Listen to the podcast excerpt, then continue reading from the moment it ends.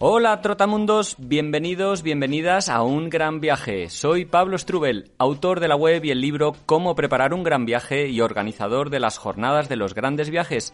Y en este podcast quiero compartir la experiencia y aprendizajes de gente que ha hecho increíbles viajes de varios meses o años. ¿Empezamos?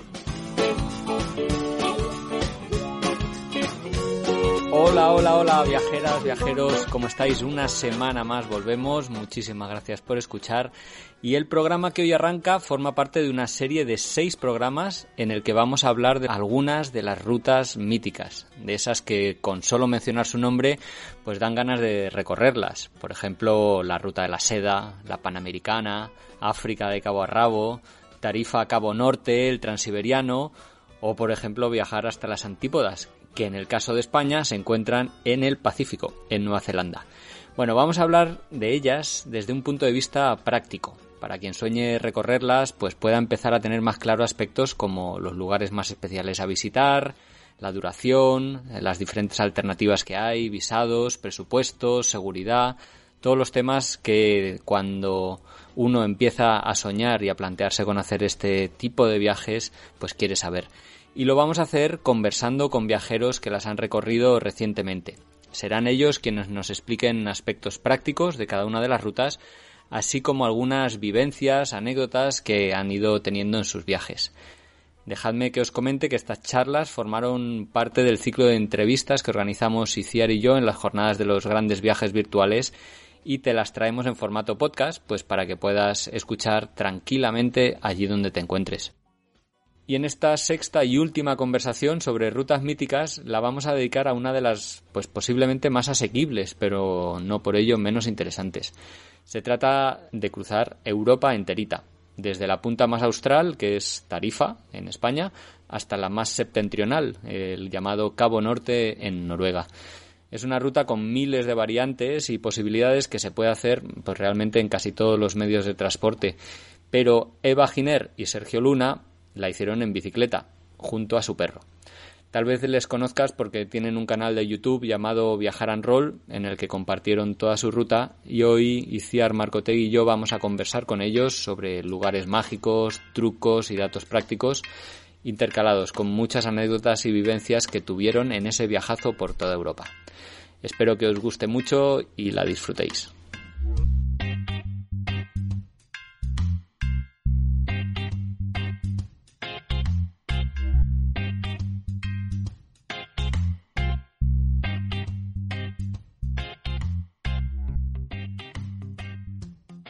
Cruzar Europa de cabo a rabo, eh, ir desde Tarifa hasta Cabo Norte, es para muchos el primer desafío, ¿no? Es un primer gran viaje que muchos viajeros se plantean hacer.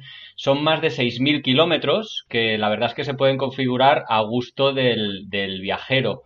Unos irán por unos países, otros por zonas eh, más de urbanas, otros por zonas más rurales. En fin, es una ruta que permite mil y una configuraciones, pero tal y como lo hemos planteado nosotros hoy, tiene un inicio y un fin. Tarifa, Cabo Norte, el punto más austral y el punto más septentrional, si se dice, ¿verdad?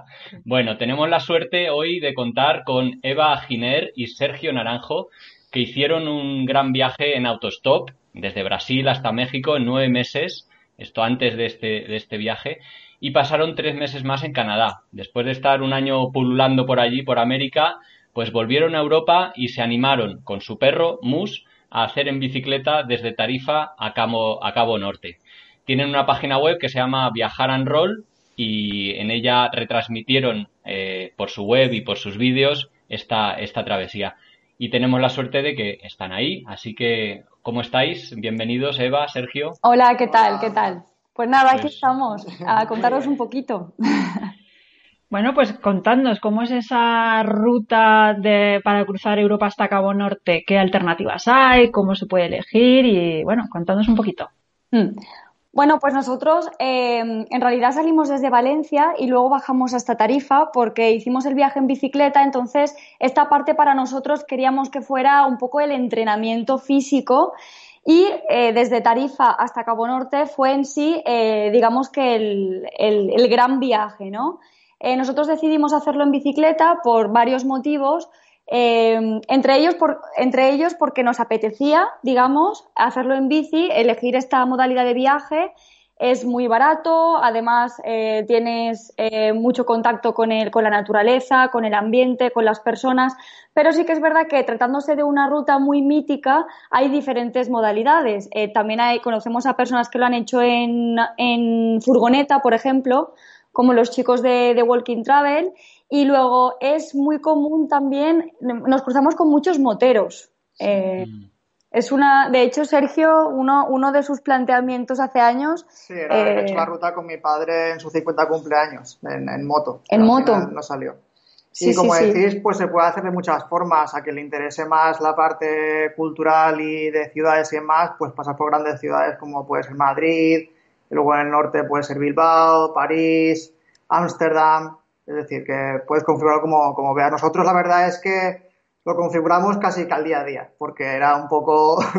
no teníamos planeado ninguna ruta en concreto y al final salió la... Yo creo que es la, la de las más cortas, pero que, que también muy interesante.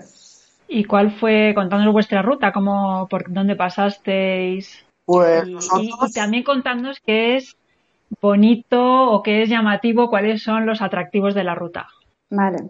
Pues lo que siempre decimos que es un viaje en bici, el viaje es ir en bici. O sea, más que, que otras cosas externas, el viaje es el, el ir en bici. Y nosotros fuimos, empezamos de, bueno, de Tarifa, subimos por la, por la Vía de la Plata, que es uno de los, de los del Camino de Santiago, pues muy conocida y es, está muy bien, está muy fácil para, para hacerla de viaje porque tiene muchos albergues y es una ruta que ya está preparada. Y también es verdad que, que en Europa se están planteando una serie de, de caminos para, para cicloturistas, que son los Eurovelo. Y concretamente el Eurovelo uno eh, va desde, creo que va desde, hecho desde, no sé si desde Tarifa, pero va por Portugal y llega hasta Cabo Norte. Lo que pasa que no está todavía muy, muy consolidado en España. En Francia, por ejemplo, sí que el tema del cicloturismo y, y en los países del norte también, sí que hay mucha, mucha vía y está todo muy señalizado. Pero aquí en España estamos un poquito por detrás. Para quien no lo conozca, bueno, las Eurovelos son como rutas ciclables que están repartidas por, por Europa. Hay diferentes eh, números, digamos, en este caso creo que era la era la uno, y son rutas que son, eh, pues bueno, a nivel de, para hacerlas con, con bicicleta, fáciles, ¿no? Eh, a lo mejor no te molestan tanto los coches porque tienes eh, carriles bici, hay zonas donde a lo mejor... Eh, tienes puntos para coger agua, pero ya os decimos que esto hay que cogerlo un poco con pinzas porque hay muchos tramos de las Eurovelo que no están, eh, no están condicionadas como deberían, pero bueno, esto al final es una, es una evolución. Sí que hubieron partes del viaje, zonas que nos gustaron más. En España, por ejemplo, eh, si yo me tuviera que quedar con algo de cada país, en España diría que, bueno, sobre todo el tema de la gastronomía y de... Y de y de poder visitar amigos que teníamos en la ruta o de tener ese contacto con la gente, porque sí que es verdad que a partir de España el viaje se convirtió en un poquito más solitario, ¿no? Al final eh, no teníamos esa, por el tema del idioma, no teníamos esa comunicación con la gente. La provincia de Cádiz nos fascinó, o sea, yo no conocía Cádiz... Eh, No conocía mucho Cádiz y en bicicleta la recorrimos por, por la costa y por el interior y dijimos, ostras, qué, qué buen sitio para, para, no sé, para acabar viviendo, para acabar viviendo, ¿no? Sí. Sí que es verdad. Y luego en Francia, la zona de las Landas, en la parte oeste, eh, es como muy... está lleno de dunas, muchas playas, es muy bonita. Y también a mí me sorprendió de Francia, siendo país vecino, tampoco lo conocíamos mucho, que es muy medieval. Entonces, yendo en bici, nosotros íbamos eh, evitando, digamos, las grandes ciudades porque al final es un incordio con el perro, si estás acampando, si, bueno, intentábamos evitarlo la medida de lo posible. Entonces íbamos por pueblitos, por caminitos. Yo de la mayoría, la verdad es que no me acuerdo de, de los nombres de los, de los pueblos, pero sí que me quedé con la...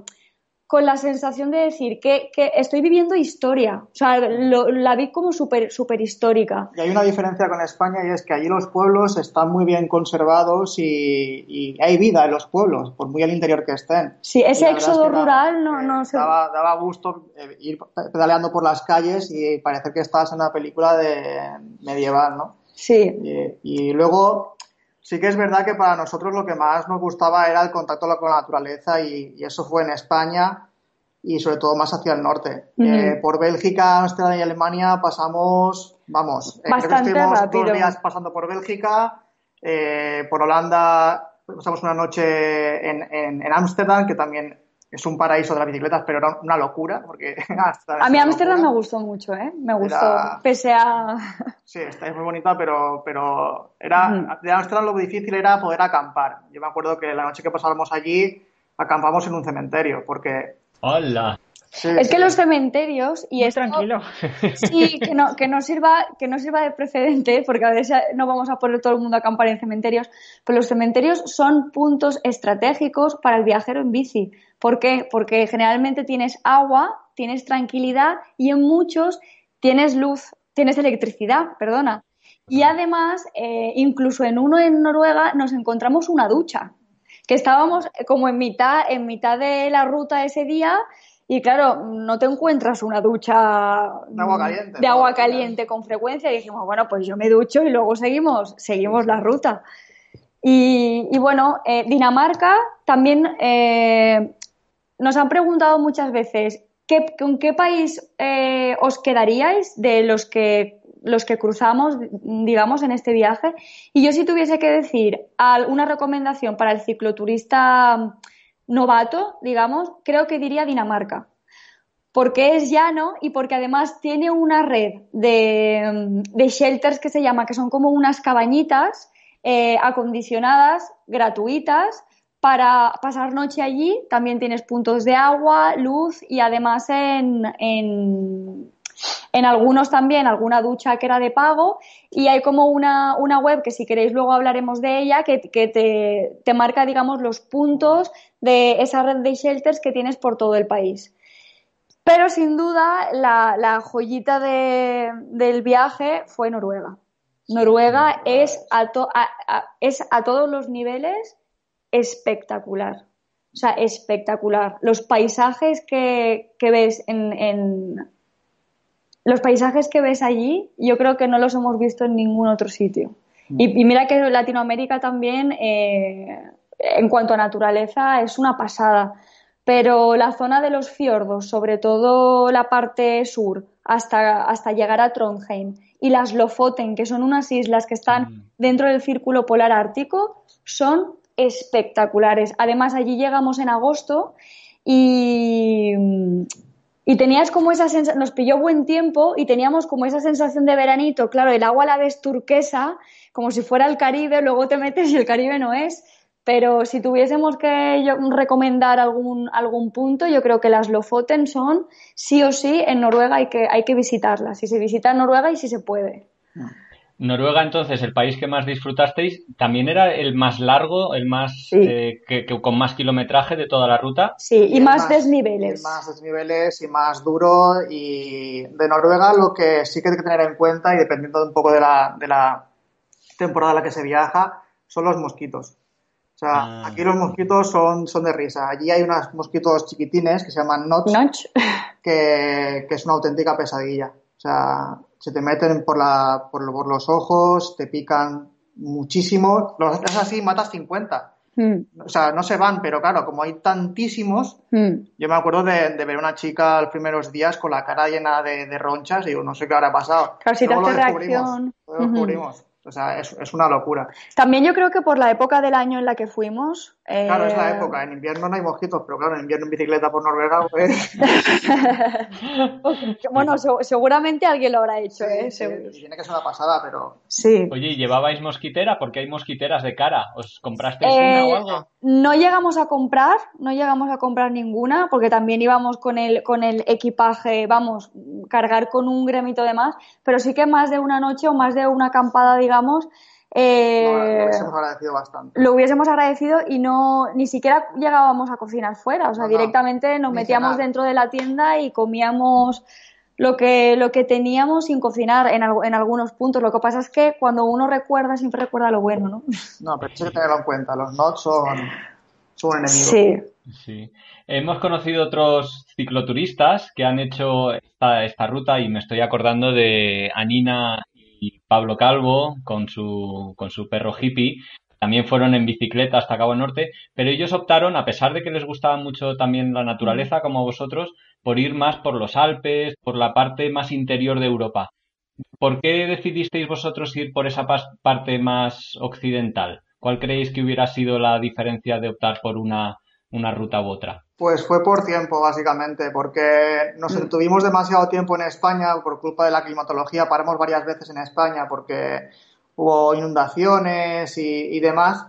Entonces, eh, a mí me hubiese gustado más hacer la ruta que hicieron Pablo y Ana por los Alpes, que es una ruta más dura, pero es espectacular. Lo que pasa es que pensamos que si hacíamos eso, eh, nos íbamos a ir de... no íbamos a llegar a tiempo a, a Noruega. Y Noruega era la parte que queríamos disfrutar. Es decir, lo que era centro de Europa, podíamos pasarlo más o menos rápido, es muy plano, muy fácil, muy ciclable. Y nuestra idea era darle cera y llegar a Noruega, y en Noruega ya pues, mm. tranquilamente. De hecho, en Noruega estuvimos dos meses y medio. De... Casi tres meses, Casi sí. Tres meses. Sí, sí. Entonces decidimos, eh, digamos, saltarnos esa parte de, de los Alpes y Austria, que hubiera sido muy bonito, para centrarnos más en, en Noruega y disfrutarla más. Sí, pero siendo sinceros, fue una cuestión estrictamente de tiempo. O sea, elegimos sí. al final la ruta fácil, digamos, la, la recta, porque habíamos estado dos meses y pico por España. Claro, tampoco podíamos salir mucho antes de abril. Nosotros salimos de España en abril. Eh, por cuestiones de clima, eh, no, no podíamos tampoco dejar el país antes porque íbamos a pillar hacia el norte nieve claro. y más frío. Y eso que en España ya pasamos bastante frío. Pero sin duda, si... si pudiésemos haber confeccionado a lo mejor el viaje de otra forma, yo creo que la ruta que hicieron Anina y Pablo eh, por la zona de, de el norte de Italia y demás, mejor, es más bonito, sí. más sufrido también. Y luego ellos subieron por Suecia, por la parte claro. por la parte este, digamos, y ya se metieron hacia Noruega un poquito más arriba. Entonces lo que es la zona de los fiordos en el sur, Eh, creo que se la saltaron, si ah, no recuerdo, sí. si no recuerdo sí, mal. Sí, porque también ya llegaban un poco tarde, tuvieron también problemas de, de lesiones y demás. Contabais que, habéis, que salisteis de, de España en abril, pero ¿cuál sería la mejor época para hacer este recorrido? ¿O, que, o eso, qué hay que evitar por cuestiones de clima en, en qué partes? Contadnos. Pues yo creo que evitar, a ver, depende de qué tipo de viajero seas, porque si eres un aventurero extremo, Noruega en invierno tiene que ser una pasada. Pero claro, nosotros éramos unos pollitos. Y yo creo que lo, lo que hay que evitar es el norte de Europa en invierno. Eh, en junio todavía hace fresquete en el norte de, de Noruega. Entonces, eh, pues entrar a finales de junio o así creo que, que está bien. Luego la parte de España, bueno, pues en invierno también depende un poco de, de lo que vaya a durar tu viaje. Si haces un viaje, este recorrido yo sé que en carreras lo hacen en... no sé, en dos semanas o algo así. Pero claro, Pero si, bueno. si pues estás viajando y pues quieres extenderlo, yo creo que como lo hicimos nos salió bastante, bastante redondo. Sí, nosotros empezar el viaje empezamos en enero, pero salir de España salimos en abril. Entonces yo creo que de abril a... si la idea es Tarifa Cabo Norte, de, de abril quizás hasta finales de agosto, yo creo que es muy buena época. Creo que es la mejor, sí. la mejor época para hacerlo. En septiembre hacerlo. Ya empieza a hacer fresquete. En el norte ya hace fresquete. De hecho, cuando nosotros llegamos en agosto a Cabo Norte, por la noche bajaba bajo cero, creo. Bajo cero no, no creo. No, no llegó, pero uno o dos grados. O sea, sí, estaba claro. un poco ahí. Estaba un poco ahí. O sea, de abril a agosto yo creo que es buena, es buena época. Uh-huh. O sea, que el tiempo ideal para hacer esa ruta serían cinco o seis meses aproximadamente.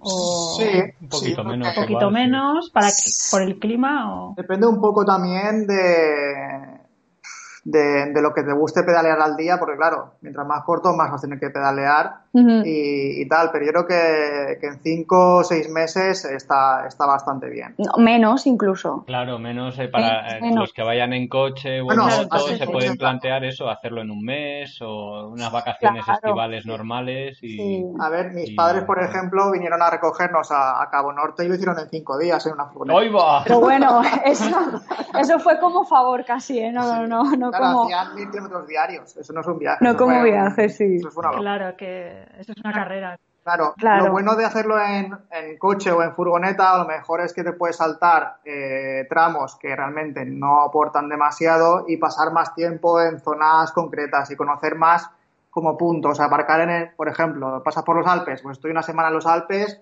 disfruto claro. los Alpes, subo a la Selva Negra en Alemania y estoy en la Selva Negra, subo y vas viendo puntos más que, que ir en bicicleta, que es el camino en realidad todo el viaje. Claro, o sea, en bici a lo mejor yo diría que en cuatro, cuatro meses se puede hacer, si vas en furgoneta, eh, pues a lo mejor un mes y medio ya lo disfrutas bastante, bastante con tiempo sí. a pararte en los sitios sí. y en moto, pues como en furgoneta más o menos. También es verdad que la experiencia que tenemos de los moteros que hemos conocido dicen lo mismo, el viaje es la moto.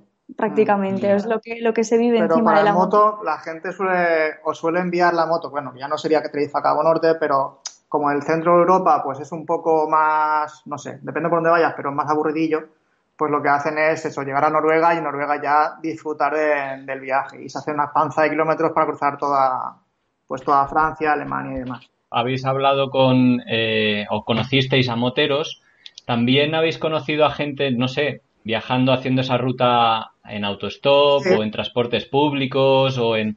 Eh, ¿Cuál creéis que... ¿En qué cambia? Porque debe cambiar mucho, ¿no? La, la, hacer esta ruta en función del medio de transporte. Uh-huh. yo, yo creo que sí. Conocimos justo antes de... Bueno, de, el día que... Eh, Pablo estuvo viviendo... Bueno, estuvo en casa dos o tres semanas, Pablo Calvo, y organizó una charla aquí en Valencia y vino un chico y él había hecho en autostop. Había hecho uh-huh. desde Valencia a Cabo Norte en autostop.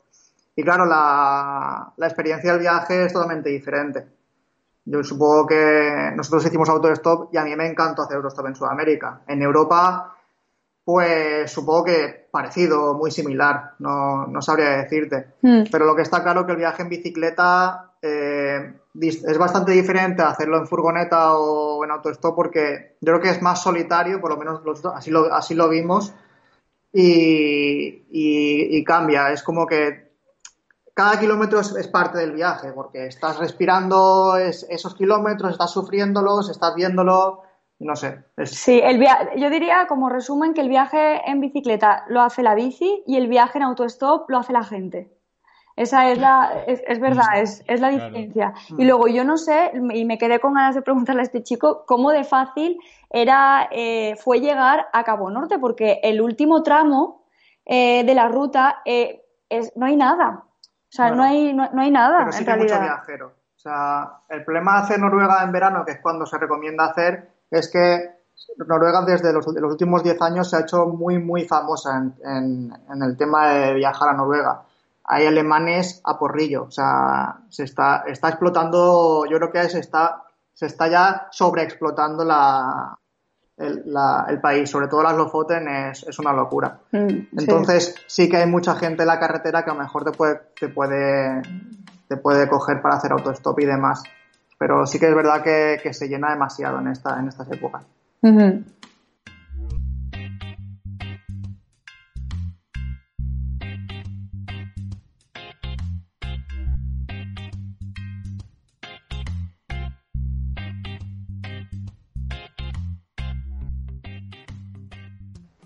Y alguien que se esté planteando hacer un viaje como el vuestro, llegar hasta Cabo Norte, ¿qué tiene que planificar? ¿Hay algo que tener en cuenta de alguna dificultad? Pues no sé, una zona donde no se pueda conseguir agua o no se pueda escapar o yo qué sé, alguna cosa que pueda suponer un, una dificultad en el camino. Vale, pues lo primero es el, el equipo, ¿no? Si, si nosotros hicimos un viaje de bajo presupuesto, digamos, entonces era importante tener eh, las neces- nuestras necesidades básicas cubiertas a nivel de una buena tienda de campaña, un buen saco de dormir, una bici que responda y demás. Eh... Yo diría que la, eh, tienes que tener un poco de ropa para todas las estaciones. Sí. Porque vas a pillar...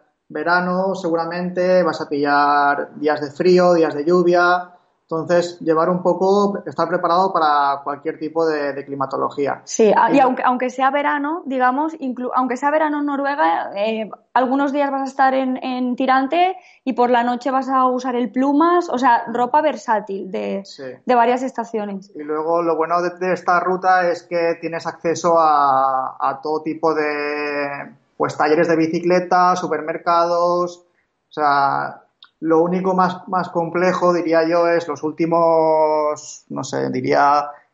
No sé, quinientos kilómetros del norte de Noruega, que claro, ahí los pueblos están muy diseminados, son pueblos pequeños y las ciudades, pues ahí mejor hay un par de días o tres que no vas a encontrar nada, entonces mm. ahí sí que cargar con más comida de lo que vienes cargando habitualmente, y por lo demás, pues por ejemplo agua en los cementerios siempre tienes, en Noruega cogías agua de cualquier arroyo, eh, y comida, pues eso. Eh, nosotros comprábamos casi cada dos días, pues si era el norte de Europa, mejor cada tres. Cada, cada tres o cada cuatro, eso sí, no. Se va viendo la progresión durante, conforme va subiendo hacia el norte, pero en general yo creo que para el viajero que quiere, que quiere empezar, digamos, es una ruta bastante sencilla, sí, en el sentido de que estás dentro de Europa. Nosotros con los datos de, que usamos aquí en España teléfono. Nos, del teléfono nos sirven hasta Noruega, o sea, no hay que contratar un paquete aparte, las fronteras las cruzas sin darte cuenta, muchas sí. veces no nos dábamos cuenta por la matrícula de los coches, mira, ya estamos en, en Bélgica, en Bélgica. Sí, y claro, como íbamos por campos y demás... Eh, si la si la bicicleta, digamos que ay, tienes algún problema mecánico, es que nosotros nos parábamos a mirar vídeos de YouTube sobre cómo arreglar X cuando nos pasaba algo en la bici, o sea, ni, sí, ni no siquiera tampoco de... claro, ni siquiera por esa parte en realidad fue fue complejo, y pero bueno, como como resumen un poco eso, eh, llevar una equipación más o menos decente, eh, ropa de las cuatro estaciones y agua agua y comida. Y con eso se sobrevive y se tira para el norte. Vale, justo ahora decíais que ir por Europa tiene esas facilidades, ¿no? Entonces, ¿no habría ninguna cuestión de seguridad, de salud que tener en cuenta? Algo como si a lo mejor yendo por otros lugares. O sea, ¿es todo así tan fácil?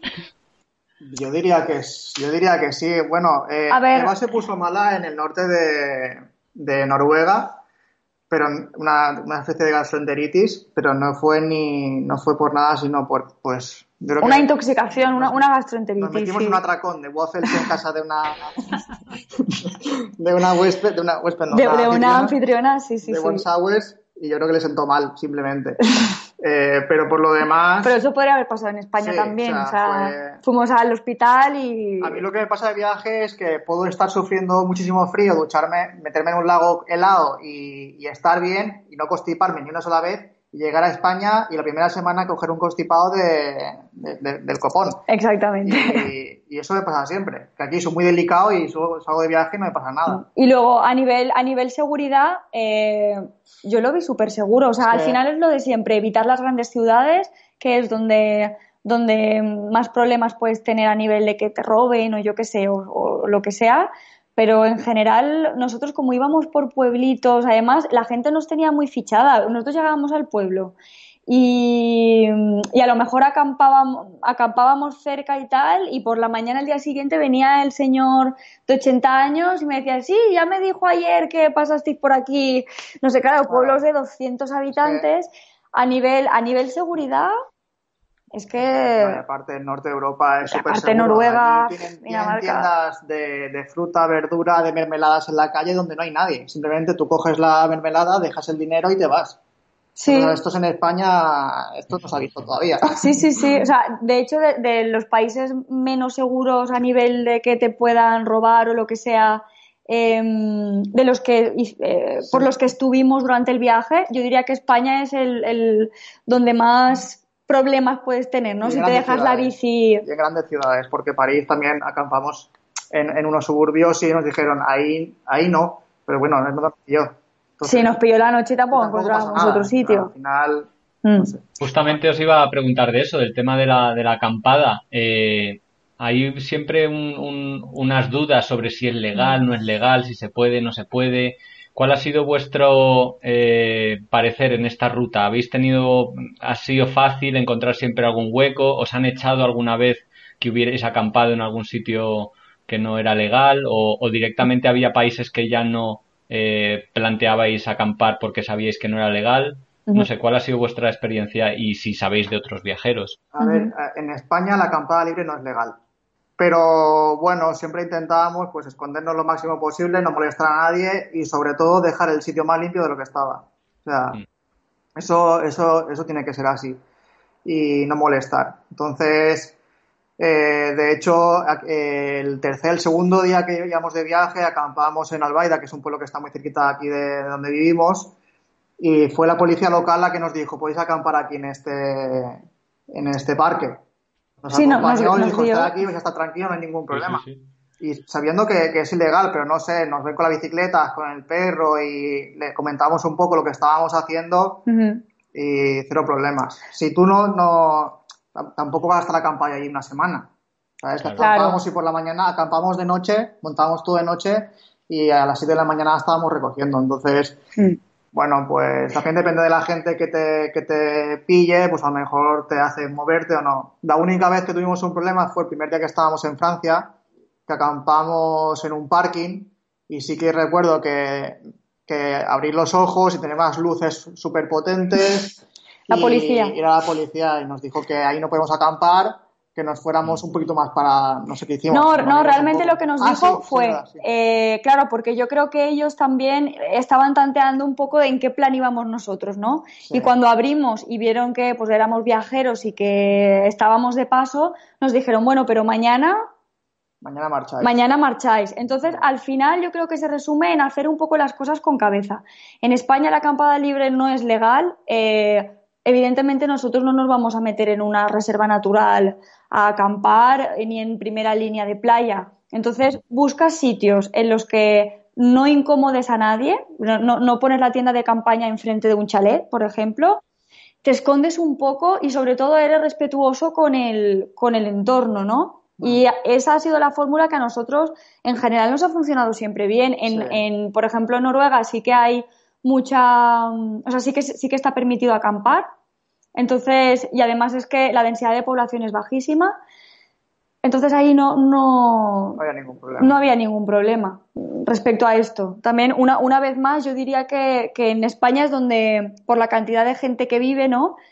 Más precaución tienes que tener, pero al final, pues con respeto y con lógica se puede. Sí. Quitando estos dos casos puntuales que ha comentado Sergio, en general, eh, con esto ningún problema. ¿Y cómo es viajar con perro? Quiero decir, ¿os ha supuesto alguna dificultad? ¿Alguien os ha puesto algún impedimento? ¿Os ha hecho preguntas? ¿O simplemente va con vosotros y nadie pregunta nada? ¿O cómo es? Pues viajar con perro es como tener una feria andante detrás y un cartel luminoso. Bueno, y más de la forma que viajábamos, que estás en bicicleta, que no iba en un carrito, que es más normal. Claro. Entonces mucha gente sí que nos paraba y nos preguntaba. A, a, nivel, tecni- a nivel logístico es más eh, peso en cuanto al perro, que lo pienso? cargaba Sergio, Pero la pienso. comida y el agua. O sea, tienes que, que ir más con más peso, tienes que ir más cargado. A nivel de, de documentación, pues con la cartilla del veterinario al día y luego para cruzar fronteras, hasta, hasta llegar a Noruega, digamos, nada. O sea, la, ni siquiera nos pidieron nada. Sí que para entrar en Noruega, como tuvimos que coger un ferry o cogimos un ferry desde Dinamarca, eh, le tuvimos que, lo tuvimos que llevar al veterinario para que le dieran un... Antiparasitario. Una, un antiparasitario que es obligatorio eh, tenerlo. No hicimos nada de cuarentena eh, con el animal ni nada. Simplemente fue pues el día de antes ir al veterinario, que nos dieran el, el antiparasitario, que nos firmara que, el, que todo estaba correcto, y a la entrada pues dar la documentación y ya está. Concretamente lo que te piden, por si hay alguien que esté interesado en esto, es eh, darle un antiparasitario de amplio espectro ciento veinte horas antes de, de entrar en el país. Te lo tiene que firmar un veterinario, y cuando cruzas la frontera, ya sea por barco o sea por tierra, normalmente te lo piden. Eh, mejor no, pero vamos, eh, lo mejor es hacerlo todo y tenerlo todo en regla. Sí. Y ya está. Lo demás es que tenga pasaporte europeo el, el animal y, y por lo demás ningún problema. Y que bueno, el pasaporte europeo es la cartilla que dan ahora en el veterinario cuando... Sí. O sea, es equivalente, digamos. Y luego también tener en cuenta que si vas a viajar con perro, pues vas a tener que renunciar a ciertas cosas. Por ejemplo, eh, puede ser que no puedas entrar en parques naturales, seguramente no te dejen ah, claro. entrar en, en museos si es que te gusta ir a visitar museos. Si, si haces Warm Showers, que son como couchsurfing para quedarte en casa de gente, pues... vas a tener sí. más, es un problema añadido, porque a lo mejor gente no quiere tener un perro en casa, pero vamos, eh, para mí ha sido descubrir, o sea, ahora casi que nos miramos a los ojos y sabemos lo que queremos del otro. Nosotros estábamos en la tienda de campaña y sabíamos si tenía sed, si quería ir al baño, o sea, Es, es llegas a, veinticuatro horas con él, llegas a conocer mucho, sí, llegas a conocer mucho al, al, sí. al perro, sobre todo porque ella te, él dormía dentro de la tienda de campaña, entonces cuando así yo ya sabía que tenía que abrirle la puerta para que saliera y bebiese fuera, que era donde tenía, donde tenía el agua. Y luego ya a nivel más anécdota, pues en Noruega, que es donde ya cogimos la temporada alta de las vacaciones y demás de la gente, eh, nosotros íbamos con la bici y nos hacían fotos constantemente los, los grupos de, de, de japoneses o de... Mmm, yo recuerdo en Cabo Norte estar eh, con la tienda de campaña relativamente lejos del centro de visitantes que hay allí, porque es un punto muy turístico, y, y la gente acercarse a dos metros mientras, mientras nos estábamos lavando los dientes, porque era, éramos una feria, o sea... Sí, pero es que nos preguntaban, o sea, se acercaban, otros estaban unos dientes ahí con, con la cara llena de legañas todavía y, y, y haciendo unas fotos, hacían la foto y se iban, como si fuéramos parte de... de la estación de allí, sí. del escenario de Cabo Norte. Sí, eso, eso es muy asiático, la verdad. Le... Sí. No, no, no era asiático este, este era alemán. Ah, ah, bueno, vale. De todo, sí, sí, de, todo. de todo. De o sea, todo, de en, todo. en general llama más la atención. Y me acuerdo cuando llegamos que, claro, después de un viaje así, pues rompimos a llorar de la emoción y tal, y estábamos abrazándonos y vino un tío haciendo unas fotos también y yo... Un momento íntimo. Sí, sí. ¿No? Además, además es porque, claro, en Noruega nos llovió bastante, ¿no? Bueno, también estuvimos tres meses, entonces tuvimos días de todo tipo, pero es un país donde llueve, el, el, te llueve por la mañana, luego por la tarde sale el sol, mucho cambio. Y como el perro iba detrás subido, cuando, cuando llovía, claro, él se mojaba igual que nos mojábamos todos. Entonces tuvimos que comprarle un chubasquero, un chubasquero de niño que, que, que, le, que parecía la Caperucita Roja, que además teníamos, le teníamos que poner porque es que si no, eh, luego acampábamos. Y, y aparte de que el animal pasaba frío, pues claro. ¿Cómo lo secas? Si es que no tiene como... Y si al día siguiente sigue lloviendo, el perro sigue mojado, entonces, claro, tú imagínate dos personas viajando en bicicleta con un perro detrás, con una caperucita, una caperucita roja, o sea, realmente era el precio que teníamos que pagar, que nos hicieran fotos, era el precio mínimo que teníamos que pagar. Oye, ¿y se dejaba? ¿Se dejaba que le pusierais el chubasquero? Él se deja todo, no, él es súper... Es un personaje, sí, sí, personaje. Y es muy bueno. Habéis mencionado de el, el momento de llegar a, a Cabo Norte, ¿no? Como así un momento especial, pero yo no sabía que el Cabo Norte de verdad no es donde está ese monolito donde todo el mundo se saca la foto, sino que es un poco más allá, ¿no? ¿O me, me estoy equivocando? Sí, digamos que justo antes, yo diría, un, no sé, mejor diez kilómetros antes de la carretera principal que va a Cabo Norte, al este hay un desvío que se va hacia, hacia la izquierda. Mm. Y eh, si tenemos en cuenta la curvatura de la Tierra y que es redonda y demás, al final si sacas en el mapa se va un grado, o sea, se va un poquito, sí. un poquito más. Entonces sí que veíamos a gente que iba andando, pero claro, no era ciclable. Y dijimos, bueno, tampoco nos sabíamos dónde dejar la bicicleta y bueno, con nuestro Cabo Norte de bola pero sí que es verdad que no es el, el, el, el punto exacto más al norte de, de Europa continental. Uh-huh. Hay una pregunta que hacen siempre y le interesa a todo el mundo y es ¿cuánto cuesta hacer un viaje como este? ¿Qué presupuesto teníais? Como queráis contarlo para el total del viaje o por mes o así, pero para que la gente se haga una idea. Pues esta pregunta es un poco también como, como preguntar ¿cuánto cuesta vivir? ¿No? Pues tú puedes vivir con cuatrocientos euros o puedes vivir con tres mil euros al mes, ¿no? A nosotros nos salió al final un presupuesto de quince euros diarios para el grupo. Yendo a lo mínimo, mínimo, mínimo, mínimo que nos podíamos gastar, porque utilizábamos para, claro, de vez en cuando tienes que lavar, tienes que ducharte, tienes que asearte un poco, entonces utilizábamos una web que se llama Warm Showers, ¿no? que, que es como couchsurfing, es como una red de anfitriones que te dejan su, un sitio en su casa, pues un, un sofá o una habitación, un tal...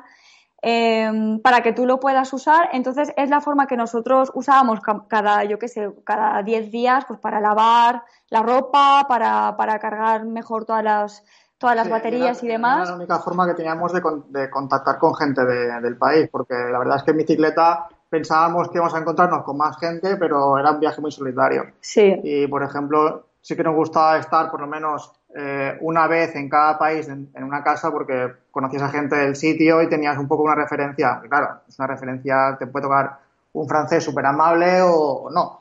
Entonces... La, era la parte que teníamos nosotros de, de socializar un poco, o sea, de tener un poco de contacto humano, ¿no? Que, que, que no fuésemos nosotros y ya está. Entonces, en la parte del alojamiento prácticamente no, no gastábamos nada, quitando a lo mejor tres campings en todo, en todo el viaje, y gastábamos exclusivamente en comida y en, sobre todo, muchos ferries en...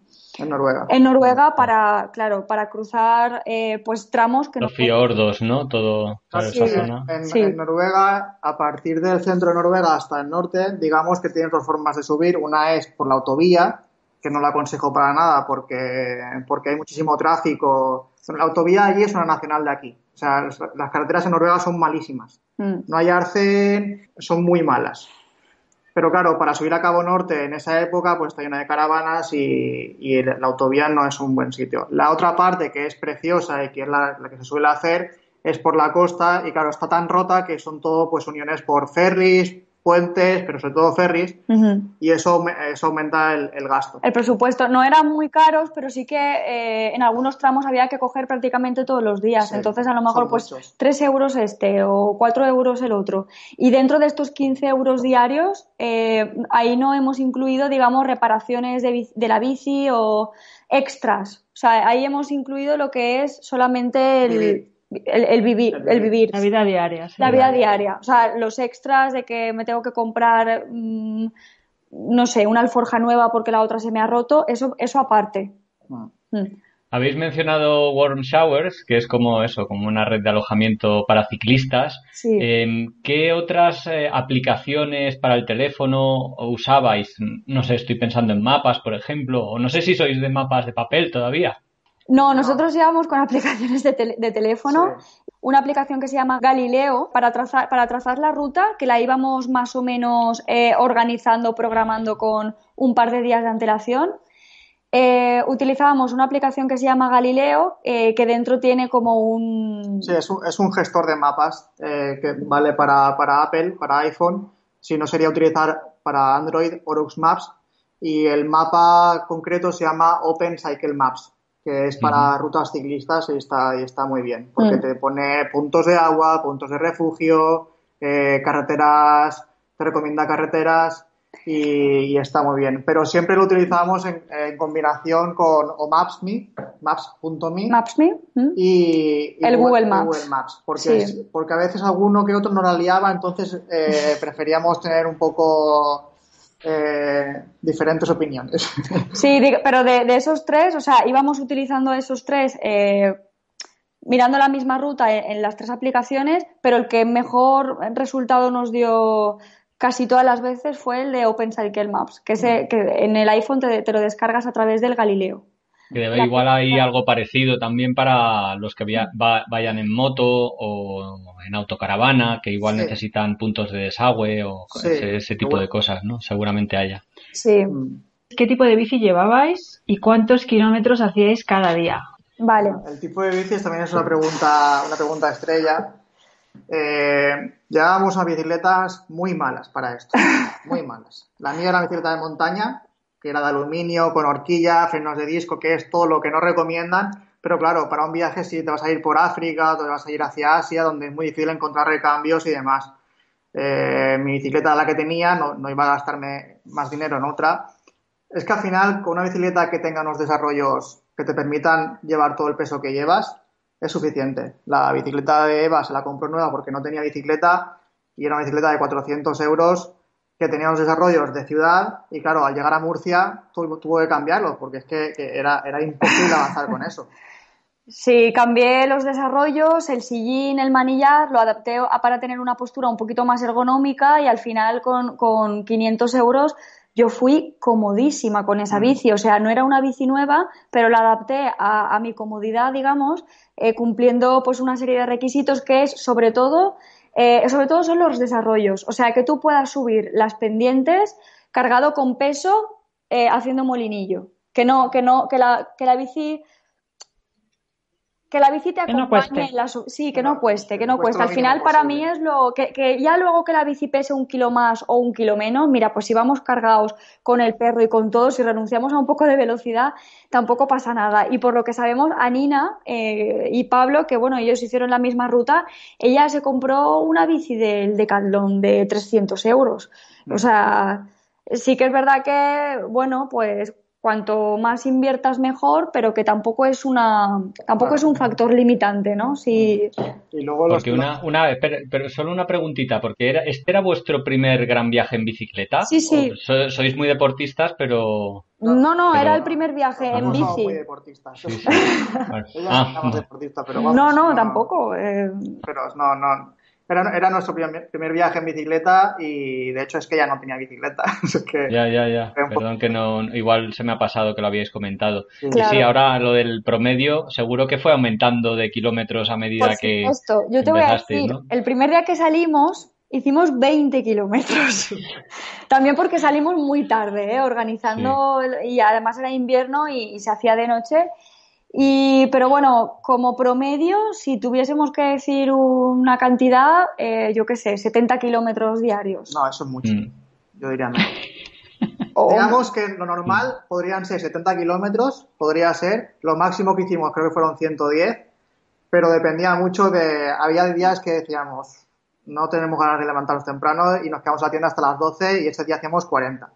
O un día que estábamos motivados y, y hacíamos cien. Pero vamos, yo diría que en sesenta y cinco, setenta y cinco sería lo, lo más normal. Yo recuerdo la sensación de decir, bueno, hemos hecho setenta kilómetros, por lo menos hemos cumplido. Hemos cumplido. Por sí. lo menos hemos cumplido, claro, porque también muchos días parábamos, si no a descansar o a editar los vídeos de YouTube, que fuimos compartiendo todo el viaje en el canal de YouTube.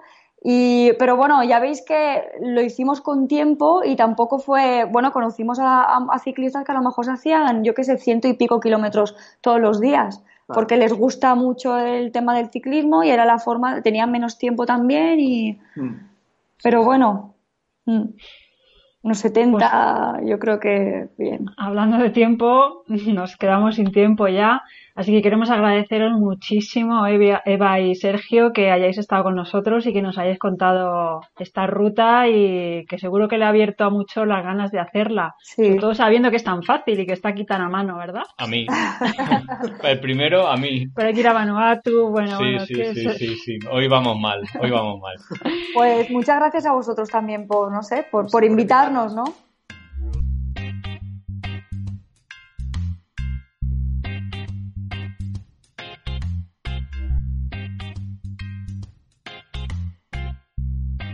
Y esto ha sido todo por hoy. Espero que hayas disfrutado con este podcast. Si te ha gustado y crees que a alguien le puede interesar escucharlo, por favor, compártelo, envíaselo. Y también si le das al me gusta en esta plataforma, ayudará a que tenga más visibilidad y que más gente lo encuentre y lo escuche. Y me ayudarás a extender un poquito más la pasión viajera. Y desde luego, si aún no te has suscrito, te invito a hacerlo para no perderte ningún programa. Si tienes comentarios, sugerencias, ideas sobre lo que has escuchado, no dudes en dejarlas en la plataforma desde la que escuches, o mejor aún, escribirlas en la entrada específica sobre este programa que hay en el blog de un gran viaje punto org, donde además encontrarás todos los enlaces a las webs, libros y recursos que hemos mencionado en este capítulo. Te recuerdo que estamos en Facebook, Twitter, Instagram y en la web un gran viaje punto org y nos puedes enviar un email con cualquier cuestión a hola arroba un gran viaje punto org. Gracias por escuchar y hasta el próximo programa.